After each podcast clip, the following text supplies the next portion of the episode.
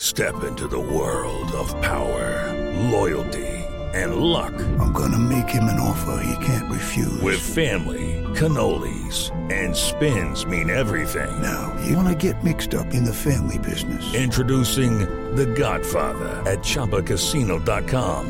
Test your luck in the shadowy world of The Godfather slot. Someday, I will call upon you to do a service for me. Play The Godfather now at Chumba Casino dot com. Welcome to the family. No purchase necessary. V G W Group. Void where prohibited by law. eighteen plus. Terms and conditions apply.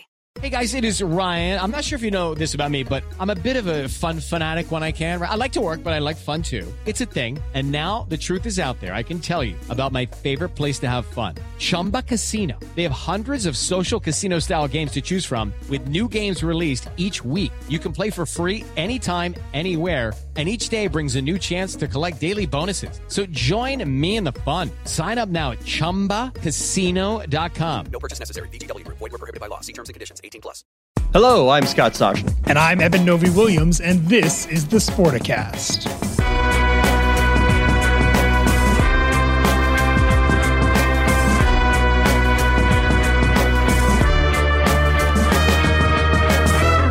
All right, Mister Novy-Williams, I love this story for just so many reasons. Uh, I'll, I'll tee up the top line, sort of what happened, and then you sort of come in with the, the backstory, and then we'll discuss. So, a Nike executive, Ann Hebert, V P G M of Nike North America, twenty-five years with the company, has stepped down. And this isn't a give me my gold watch, I'm done. I don't think. They didn't really give a reason. But the timing is very interesting because it came on the heels of a story published by Bloomberg that said, and you fill in the blank. So the, the Business Week magazine, our former colleagues, published something about this new alternative asset class that is sneakers. And the main character of that story was a nineteen-year-old named Joe. It's Ann's son. And I don't know if it's Hebert or, or Hebert, uh, but he, he goes by West yeah, Coast know, Joe. I don't know. Like Bobby Hebert, the, the Saints quarterback or Falcons quarterback? Guy Hebert is where I was going. Um, anyway, so Joe, he's known as West Coast Joe, is a prolific sneaker reseller. He's nineteen years old. He recently dropped out of college to do this full time. During the pandemic, he was making as much as six hundred thousand dollars a month, Scott. Essentially, his business model was... Yeah, that was their high, but there was like regularly one hundred thousand, two hundred thousand in revenue per month. Good not bad, coin. not not a bad haul. And and how he was doing it was he's essentially front running releases of sneakers. So he knows which limited release sneakers are going to be uh, valuable on resale almost immediately. He built a number of bots to crash those resales and get as many of those shoes as possible. For folks who follow the ticketing world, this is the same kind of technology that broker, you know, bot spam brokers will use to get as many Bruce Springsteen tickets as they can the minute they go on sale. The, the same technology is the reason that you can't get Taylor Swift and Bruce Springsteen tickets when they when they drop. It's the same technology. And then he was reselling them. Where the and controversy you also can't buy in, like a thousand of them. You shouldn't be able to, but he was. Right, you can't do, right? you can't, not anybody should be able to buy a thousand. He was bypassing the purchase limits, but he had an in. Nobody exactly. knew about the in. Go ahead. And this is the problem. The the, the relationship, uh, he was using his mother's corporate credit card uh, for, for one. Two, a lot of what he's doing was not unique to him. Anybody, you know, can create a bot. Anybody can do the market research to see what shoes were available. Some insiders seem to think that that he was he was operating under better information about when shoes would be available, sometimes where they would be available, what the what, what the amount that were being dropped were. He seemed to have more information about scarcity and value than others did. And you know, the the, the story, I, I'm sure you read it, Scott, but the way this journalist connected him to his mother, when he talked to Joe on the phone, the um, it's not like Joe disclosed this. When he talked to Joe on the phone, the, the caller I D yeah, said, here, here, here's well, like, let's say Hebert. All the time he would say, right? But we should say he he did not identify his mother. He didn't disclose that. He would always just say that I had connections, like I would have some, and of course that that was it. But then, like you said, like he's speaking to a you know an, an international publication. Called the reporter, and lo and behold, on the caller I D pops up his mother's name. Kudos yeah. to the reporter for saying, wait a minute, that name sounds familiar and is on the masthead at Nike, and dots were connected. And then he also shared bank statements uh, just to kind of prove that he was making the money he said he was making. And Ann's name was also, you know, that's how they found out it was Ann's credit card, because that right. was on those statements. Uh, and there's still a lot, we should say, a lot we don't know here. Nike told Bloomberg that that that Ann had disclosed her son's business information a few years ago. And Nike also said that that they weren't aware of any direct violations of, of company policy. The fact that she stepped down is certainly, you know, telling of, of something. We don't know exactly what. Nike employees are, are expressly expressly forbidden from taking part in, in the reselling because of the inside information and the inside tracks that they have. Ann had been there for twenty-five years, Scott. She was a vice president, G M yeah. of North America. She was also running Nike's corporate direct offense, which is essentially the, the part of the business that was reshaping the way that Nike drops these really expensive, really valuable shoes. And the, the point of that reshuffling from, from, from an approach to these shoes was essentially to avoid people like Joe. Nike realized that they were getting fewer and fewer of the shoes they dropped were getting in the hands of the people who wanted to use them and wear them and really like them. And too many of them were getting in the hands of people who were using bots, who were buying as many as possible, who were trying to curb the market, who were then reselling them to the people who wanted them at much higher rates. Uh, so there's a lot of a whole web of interconnected uh, problems in here. There's a lot of smoke, and you wonder if with the credit card, one version I read said that he was getting discounts because he was using that credit card. There was sort of an automatic discount that applied. Um, and, and Eben, you follow us a little more closely than I do, uh, both professionally and personally with all your your Ironman and triathlon running stuff. But like you have the Nike app downloaded, and you know about the digital shopping when you go to the store. And part of Nike's, I would say, process is to try and avoid those those retailers these days. They want people going directly to Nike, the website, or in the store. They're trying to cut out the Foot Lockers of the world, right? Th- that's exactly right. Yeah. And, and to take it even one step further back, this feels like, in some ways, a conversation we seem to be having every week, Scott, whether it's investors in GameStop or whether it's N B A Top Shot, the digital collectibles, this idea of a particularly young people investing their money in alternate asset classes, whether it's shoes, digital collectibles. The, the the way that people are investing during the pandemic seems to really be shifting. And there's, you know, there's entire new markets where people are dedicating their money, and shoes are just one of them. It, this is a story, not not directly the son and the, and the mother, et cetera, but, but, but stories like this are going to pop up more and more of, of young people, young entrepreneurs who are pushing the boundaries of what should be allowed, perhaps, but are just kind of changing the way that people think about their money. It's less E T Fs, it's less individual stocks, and it's more of, you know, doing things that have kind of an online community. And honestly, if we're speaking clearly, some social clout built into it as well. Yeah. All right. I am going to go for the old time stretch of segues here. You ready for this one? Yes. They say eyes are, because we're talking about sneakers. So eyes are the window to the soul. This time I'm going S O L E. So now I transition to the eyes of Texas, a window into the donors of the University of Texas. Give me a rating on the segue. Uh, six and a half. Oh, out of I, I, twelve. Thought, I thought it would be seven plus, but all right, I'm not. I'm not too hurt. go, go ahead. Uh, you want to explain this one? You want me to set it up? How do you want to do this one? Yeah, I'll set it up and I'll and I'll tee you up on it. The okay. Essentially, the story here, and, and people probably followed this, you know, over the past few years as it was happening. But there was a movement on Texas's campus. It's happened for a while, but but really came to a head in the past year or so about the Eyes of Texas, the fight song that that is sung in the stadium Uh, during and after Texas games. There was a, a push by athletes, by students on campus to get rid of it. The, the, the song has its roots in both the Confederacy and in minstrel shows back in the eighteen hundreds. Uh, and for, for those obvious reasons, you know, people wanted to, to stop the, the, the tradition around the Eyes of Texas. And uh, a lot of alumni, the people that donate a lot of money to Texas Longhorns and, and athletics, were not so happy about that. The Texas Tribune got their hands on a lot of the emails that donors sent to the president of the university, Jay Hartzell. And Scott, the uh, the emails are extremely telling. Yeah, I, I love I love the quotes that they, they have put in there in, in the paper. One quote that was they demanded the school stand up to cancel culture and then, quote, has everyone become oblivious of who supports athletics? Mm-hmm. So it's really like, do you know where the money comes from? And you better listen to us. So the paper got a hold of about three hundred emails. seventy percent of the three hundred demanded that they keep the song, just keep the song. And by the way, the president had already said they're keeping the song, but it's still, it was like a reiterative that we, seventy percent of the three hundred, you better keep the song. seventy-five, not the number, not percent, seventy-five of the three hundred flat out said that they would stop giving money to the university because of this. And, and I guess the the anecdote that's being shared here is that after a loss to Oklahoma, the quarterback at Texas, like the players used to hang out on the field and sing the song. Uh, the it's the alma mater song, so they used to sing "The Eyes of Texas." And after a loss to Oklahoma, like the quarterback was the only kid out there. Like there was one person out there doing it. The rest of the team left the field, and that is sort of what sparked this outrage uh, among the donors.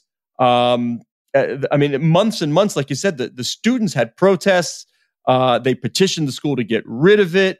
Uh, I, I mean, I feel bad for the quarterback because he ultimately came out and said, I only stayed on the field because I was talking to the coaches, right? It didn't want to make it seem if I was supporting the song, which, by the way, they, they come from words of Robert E. Lee.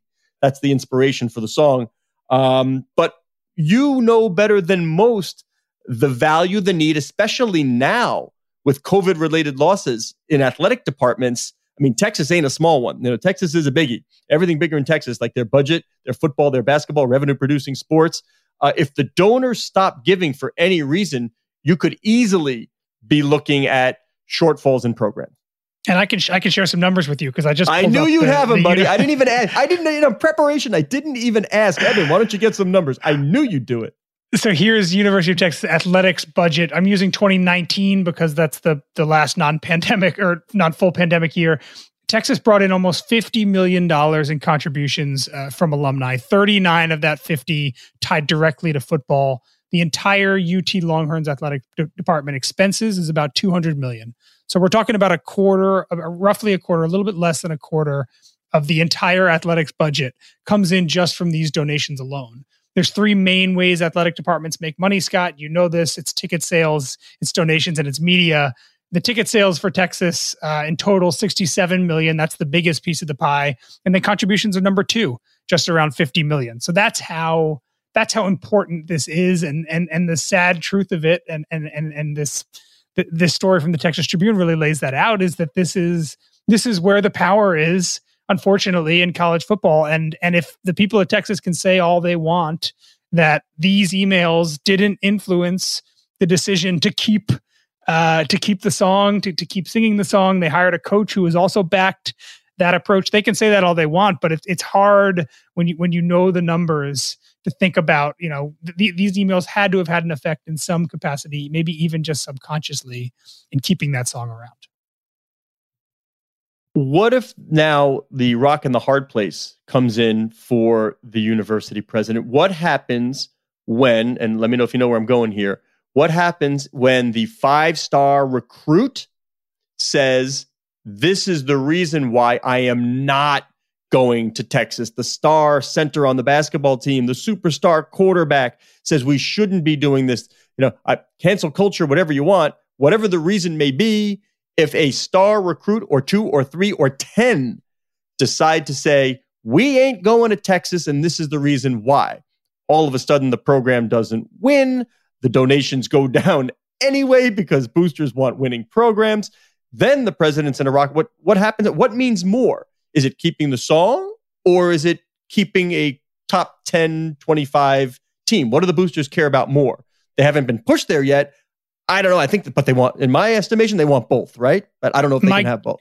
Yeah, they can. I mean, they, we'll see. My gut tells me that the, the thing these people care about is is winning, and they just don't see those two things as mutually exclusive right now. One of these other emails, Scott, kind of to this point, Uh, from a donor who graduated in nineteen seventy, quote, less than six percent of our student current student body is black. The tail cannot wag the dog, um, which is a, obviously a horrible email to send, but but most of the people on the field, I'd be curious, for Texas, what, what are the percentages of the, of the revenue games are not sports? are, are, are what, black, what? Right? It's not six percent on the football team. That's what I mean. Give me a, give me the racial component, the makeup of the football team and the basketball team. What exactly. That's a number that? I don't have, but it's obviously I, I, significantly more than six percent.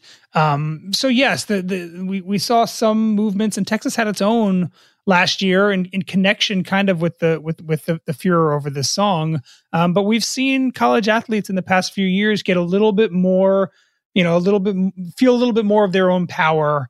When Oklahoma State, when their football coach, uh, Mike Gundy, was photographed and it was a hat or a shirt of, of O A N, Uh, the, the right-wing news organization, their star running back Chuba Hubbard came out and essentially said he, I mean, I think he said he wouldn't play until, you know, he understood better why, play, why yeah. his coach would appear uh, with that brand on him. So I think we're seeing more of that. I, I don't know if we're at the point now where, um, where college athletes are going to say, hey, I'm not going to go to Texas uh, because of this. But I do think you're right. If there's a mass movement like that, I think that this policy may change fairly quickly. And, and another thing on this, if you look at the way that a lot of schools are hiring athletic directors now, it's become more or less, it's a development role. A lot of these guys are extremely charismatic and they come from fundraising. And, and the reason why that's becoming kind of the main track to being an athletic director is because that is, that is so important. It's, it's possibly the most, sadly, one of the most important parts of the job is being able to field dozens of emails like this from angry donors who say, hey, my seven-figure check is no longer coming because X or because Y, and and figuring out a way to keep that person happy while also kind of aligning with the with the goals of the university. Um, and you're seeing that kind of laid bare in these emails. It's it's, it's the sad truth about kind of the, what athletic departments are beholden to right now in twenty twenty-one. All right, let's move forward from future athletes perhaps knowing exactly what they're talking about to former athletes certainly not understanding what they were talking about. And Uh, our colleague Daniel Libet with, uh, I called this a prestige journalism piece. Like, I just love this piece. I called him up and said, dude, this was amazing. Uh, people were, were retweeting it. Um, you had Bobani Jones just said, read this on Twitter. Uh, who else was out there? There, there were a bunch of others, you know, in, in the college space, uh, pointing finger at this story and saying, reading this. I will sum it up again. I'll, I'll take the lead on this one. And, th- and then you fill in the blanks. Everybody knows that there's a friend of the court brief that was filed last month in what is potentially, potentially a landmark Supreme Court case on the whole deal of amateurism in the N C double A, right? Um, a whole bunch, not a whole bunch, but what, how many, what was the total? Uh, eighteen former college athletes purporting to support the N C double A's view that they must, must, must keep amateurism. The whole thing rests on these players not being able to get paid. They shouldn't get paid. The whole system crumbles if they get paid. eighteen former athletes signed on as friends of that brief, and the case is called N C double A versus Alston. And by the way, I mean, it, it's, it's going to the Supreme Court, oral arguments later this month. So it seems incongruous that former athletes would say, no, no, no, no, you shouldn't pay the athletes. That, like, that, that shouldn't be. But you did have a bunch of them, and the star name in this whole thing was Darren McFadden, a former running back at the University of Arkansas. I think he finished second in the Heisman voting twice. He played in the N F L, now retired from there. He was one of the guys uh, and, and and women who signed on, former athletes saying, we agree with the N C double A. Now, Eben, you take over because, Daniel, having spoken to some of these pe- these people, you know, maybe they don't so much agree with the N C double A, right? Yeah, Daniel spoke with with Darren McFadden, you know, who who laid out his thoughts on, on all this. And, and when he was done, Daniel was thinking, you know, that, that sounds a lot like the other side. The idea that you, when you're a, a pro in, in the N F L, you can take care of your family, but that's not an opportunity, sadly, that, that athletes have when they're in college. Um, and that's essentially what the Alston side of N C double A versus Alston is arguing. Daniel spoke with another Uh, member of the brief, Walter Bond. He's a former basketball star at Minnesota, who later told him, I think I misunderstood what I was putting my name on. There was a, a third college basketball player, Trey Kelly, who essentially said that he put his name on it as a favor to a buddy of his who worked at the law firm that's working with the N C double A. Uh, there are so many people that seem to have signed this brief, which had a fairly big impact. It's, it's a pretty substantial piece of the, of the testimony and evidence and support of what the N C double A is saying. that seem to have signed it and don't really seem to believe the thing or the or or, or the motivation behind the brief. It's, it's really stunning, Scott. The, the stunning is, you know, I just did it for a friend who worked at the firm, and, and the firm is Orrick, Harrington and Sutcliffe. That they, they filed the brief for the N C A A. Uh, they they gave Daniel a statement saying that any contention that the, the, the folks didn't know what they were talking about is is is wrong. Um, that they do support the N C A A's perspective on this. Uh, just you know, just to show full full what they what they said, but. Uh, you, you wonder, Eben, like the motivation for each. I, I didn't think I didn't know. I was helping a friend. There are some, though, who who do clearly understand, and often in the Olympic sports. I don't want to say there's just one side to the story and say it's impossible for a former athlete to not think that way, because there are some who who do believe that players getting paid will ultimately harm the the lower revenue sports, and they feel like that's the best way to, to to help gymnastics or field hockey or some of the others. So that there is, but this is certainly going to be uh, a, a damaging point. Uh, if you're going to have an amicus brief, uh, you know, it, it really better be somebody who thinks the same way you do. And it's also, it's unclear who who wrote this brief, the actual words in the brief. And and from what I understand, a brief is should be thrown out by the court if it's written by lawyers. So there, there's a there's another deeper d- deeper legal concern here. And then also to the point you just made, Scott, I, I would say it's getting harder and harder to even understand where people within college sports stand on this issue. While the N C A A is defending N C A A versus Alston and and and dragging its feet on name, image, and likeness, we have some of the biggest schools in, in the country, like Notre Dame, which we talked about a few weeks ago on this podcast, explicitly saying we're excited about a new video game, but we're not going to participate in it. Would it bother you if I hum the theme song? Would that be, can you can you still go while I'm doing that? I cannot. Uh, so pause. I don't know the eyes but, of Texas. I'm sorry. I don't know that one. But to finish the point, so while the N C A A is fighting X, we have schools, and some of the biggest ones, including Notre Dame, are saying the exact opposite in very specific cases with regard to video games and other things. It's, it's just the, the position on the N C A A, which at the end of the day is just a collection of schools and is really, you know, run by the most powerful ones. It's getting harder to figure out even what the what what the power brokers on the school and N C A A side believe when it comes to all this. And we were three weeks away. March thirty-first. And you and I have discussed this. Is is when you know the the, the first Supreme Court uh, open hearing happens, and I'm very curious to see what happens there. Yeah, and you and I have discussed this, Eben, that the players really are starting to understand the power that they wield, and collective action at schools like Missouri um, have led to change. And if I'm an administrator these days, and I'm getting towards you know marquee events and Final Fours and and playoff games and football, I, I just get very nervous. Like, are they going to show up? Are they going to pull a power move and say, we're not playing unless... Uh, um, I, I I just get the notion, the sense that a lot of these players are understanding that there could be something bigger for them, a bigger, longer-lasting accomplishment than playing in a bowl game, than playing in a Final Four, collecting a ring or something, that they see there's a, a, a way to leave a more lasting mark. Yeah? Yep. Agreed. one hundred percent. Right, well, well I, we know it's been talked about. We'll see if it happens. All right.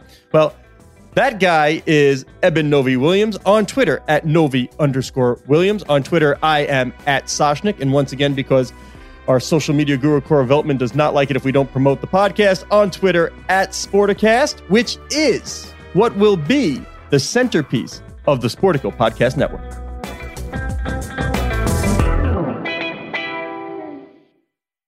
Step into the world of power, loyalty, and luck. I'm going to make him an offer he can't refuse. With family, cannolis, and spins mean everything. Now, you want to get mixed up in the family business. Introducing The Godfather at Chumba Casino dot com. Test your luck in the shadowy world of The Godfather slot. Someday, I will call upon you to do a service for me. Play The Godfather, now at Chumba Casino dot com. Welcome to the family. No purchase necessary. V G W Group. Void where prohibited by law. eighteen plus. Terms and conditions apply.